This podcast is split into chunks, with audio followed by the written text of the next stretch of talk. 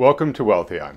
I'm Wealthion founder Adam Taggart here with a quick explainer video about something very rare but at the same time quite predictable that just happened in the financial markets.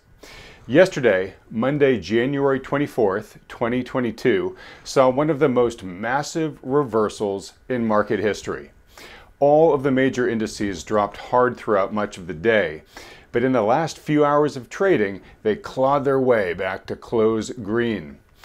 To give you a sense of how historic this reversal was, let's look at the S&P 500.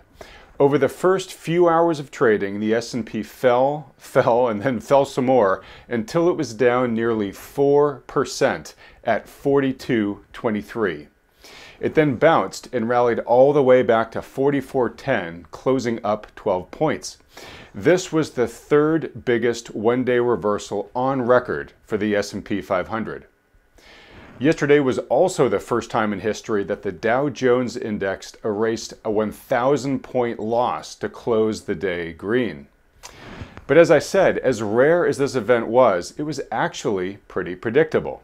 So predictable, in fact, that as the market was sinking, I took the risk of putting out this statement, which called for an imminent reversal.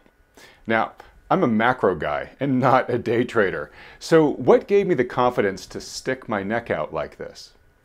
It was because many of the experts I interview on this channel were expecting this reversal for a variety of reasons. Technical analysis guru Sven Henrich of Northman Trader had been closely tracking how the S&P 500 had swiftly broken through its 50-day, 100-day, and then 200 daily moving average. When an asset quickly drops through its key moving averages, it usually becomes oversold in the near term, and some kind of retracement occurs. When one blows through this quickly through its DMAs, the retracement usually happens that much faster and more violently. Indeed, in Wealthion's weekly market recap this past Saturday with Lance Roberts, Lance explained why exactly this was the likeliest outcome when trading opened this week the market will likely rally here in the next couple of days. I'm going to give you I'm going to give you a little bit more technical backdrop of what happened in the market today in just a second. So we'll get there.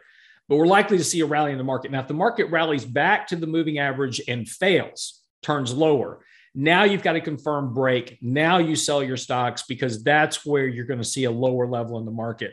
If the market immediately recovers within one to two days above that moving average, then you don't need to it's it's not a valid break and so that break has been reversed and typically the markets continue to rally up now one of the things that we think we're going to have here very shortly is we're going to have a, a bounce in the market now there's a difference between a buy the dip opportunity and a opportunity to potentially sell at a little bit better price and i think we're about to have a sell at a little better price opportunity markets are not unfamiliar with the laws of physics. And when you take a look at how prices move over time and the reason markets move up and down, and the reason that moving averages are important. And, and again, so if you're watching moving averages, then you have to understand why moving averages are important. Moving averages are the average price of a stock over time, which means that over a certain period 50, 100 days, 200 days the, the market had to trade above and below that average. That's how you get the average, right? So you got to be above and below that level. So importantly, those moving averages act like gravity. And so the further that price moves away from that gravitational pull, the more likely it's going to be dragged back to it again. Now, what physics says is that if I take a rubber band and I stretch it as far as I can in one direction and I let it go, physics says the rubber band will retrace that move an equal distance in the opposite direction before coming back to the middle. In other words, I will be above the moving average. I will then go below the moving average, then come back to it at some point. We are now, so when we can, so how do we measure this, the length of that rubber band? And we can measure that by deviations from the moving average. So, how far have we deviated from that moving average? So, if I'm one standard deviation, I've pulled it a little bit. If I'm two, if I'm three, four standard deviations, I'm pulling that rubber band more and more tightly. Now, we can get into all the technical stuff about standard deviation. If you're really interested in what two and three standard deviations mean, just go Wikipedia it, you'll find it. But At three standard deviations, what that says is I've put in about 99.9% of all possible price movement is baked into that move. So I have I am really stretching that rubber band. Right now, on Friday, the mark the Nasdaq closed four standard deviations below the 50-day moving average.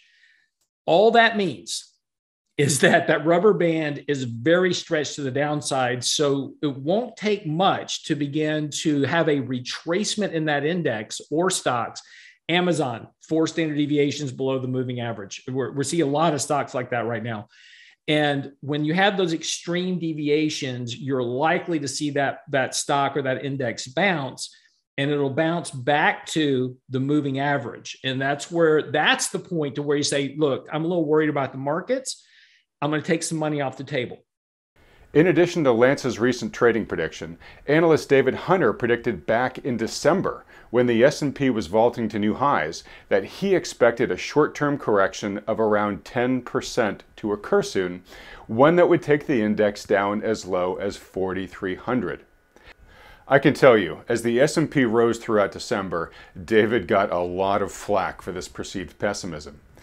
But the S&P started falling as the new year began, and yesterday, when it plunged, it reached his downside target of 4,300. And sure enough, the reversal began two hours afterwards.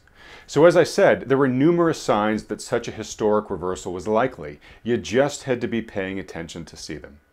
Which is my main point of today's video. 2022 is going to be a very different year from any of those in the past decade. The relentless supply of liquidity support from the Federal Reserve and more recently from Congress is now being removed. Things are becoming much more volatile. In fact, that was the universal message from all of the experts who presented at Wealthion's conference this past weekend. Volatility will reign in 2022. As Wall Street legend Jim Grant put it, and uh, you know it's a it's a wild time in money.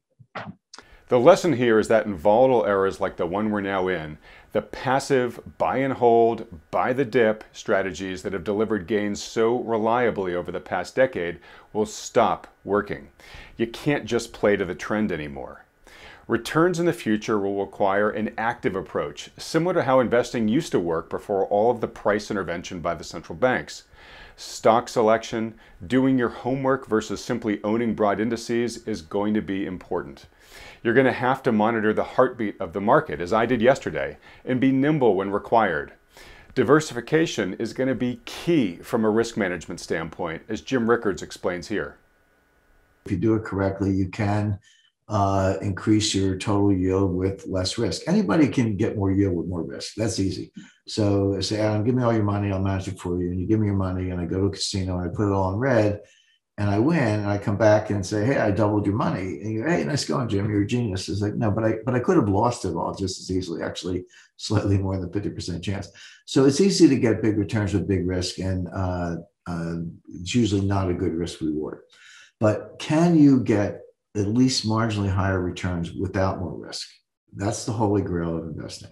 The answer is yes, and the tool is diversification. The problem is people don't actually understand what diversification is. And I do run into people, they go, I'm fully diversified. I've got 50 stocks in 10 different sectors. I've got semiconductors, consumer non-durables, you know, transportation, et cetera. I'm fully diversified. And I go, no, you're not. No, you're not. You may have 50 stocks, but you have one asset class. They're called stocks. And they tend to be highly correlated in stressful situations. They go up together in bubbles. They go down together in crashes. You know, in calm markets, yeah, there's some idiosyncratic behavior stocks, but they they tend it's called conditional correlation. They tend to be highly correlated in a crashing market. So you're actually not diversified at all. All the stocks are going to sink together. Real diversification is got some stocks, got some cash, got some gold, some real estate, some alternatives like natural resources, maybe something in the energy sector. Um, I think I mentioned real estate, uh, uh, some treasury notes. You know, that's real diversification because those asset classes are not highly correlated. Some some will go up when the others go down. Uh, if, if stocks are crashing we're going into recession, guess what's happening to interest rates? They're going down. What's happening to your notes? They're rallying and getting big capital gains. And so that's, and many other examples, but that's real diversification. This shift of approach is so critical that Grant Williams thinks determining how to manage your portfolio this year and your choice of who to manage it, you or a professional, is the most important financial decision that you can make right now. One that today's investor ignores at their peril. I guarantee you that 99.9% of the managers who do really well in a deflationary environment are going to really struggle in an inflationary environment. So for you to leave your capital with them if the entire uh, world around them has changed 180 degrees is an abdication of responsibility. So be sure you're set to be as vigilant, nimble, diversified, and non dogmatic in your portfolio management as 2022 is going to demand. And I realize that many of you watching here have busy lives and so may not have the time or even the investing expertise to feel comfortable doing this yourself. This is why we at Wealthion recommend so strongly that folks like you recruit an experienced and like minded professional financial advisor to shoulder this important responsibility for you. A good idea while we're still here near the beginning of the year is to send this video to your advisor and ask them to watch it and then meet with you to explain how they're positioning your portfolio given what I've talked about here. Or if you don't already have one, consider scheduling a free consultation with Wealthion's endorsed financial advisors. It doesn't cost you anything, there's no commitment to work with them. You'll just get personalized advice from a seasoned expert about your specific financial situation. If that sounds good to you, just fill out the short form over at wealthion.com and we'll get you connected. And if you missed our conference this past weekend, and folks, yeah, I know I'm biased here, but it was a stellar 10 hour insight fest from a dozen of the top world experts on money in the markets and inclusive of specific investment recommendations, too. You can still watch the entire event by purchasing the replay video over at wealthion.com slash jan 2022. Well, folks, I suspect the volatility for this year is just getting started. Remember how I mentioned David Hunter had predicted that the S&P would drop down to 4300? Well, his next forecast is for it to rocket higher over the next few months to 6,000 in an epic melt up for the ages. And if that's not hard enough to wrap your brain around, he expects it to crash by possibly as much as 80% in the following months afterwards. Amazing. Now, I have no idea if he'll be proven right or not, but many of his predictions over the past two years have played out with eerie accuracy. And if he's right, then oh Nelly, we ain't seen nothing yet. You'll have the chance this week actually to hear the latest details of his outlook as I'll be recording this week's Wealthion interview with him, which should be out on the channel by Thursday, so keep your eye out for it. In the meantime, be sure to prepare for the likely volatility ahead and take just a second to support this channel by hitting the like button and then clicking on the subscribe button below, as well as that little bell icon right next to it if you haven't done so already. Okay, thanks for doing that, and thanks for watching.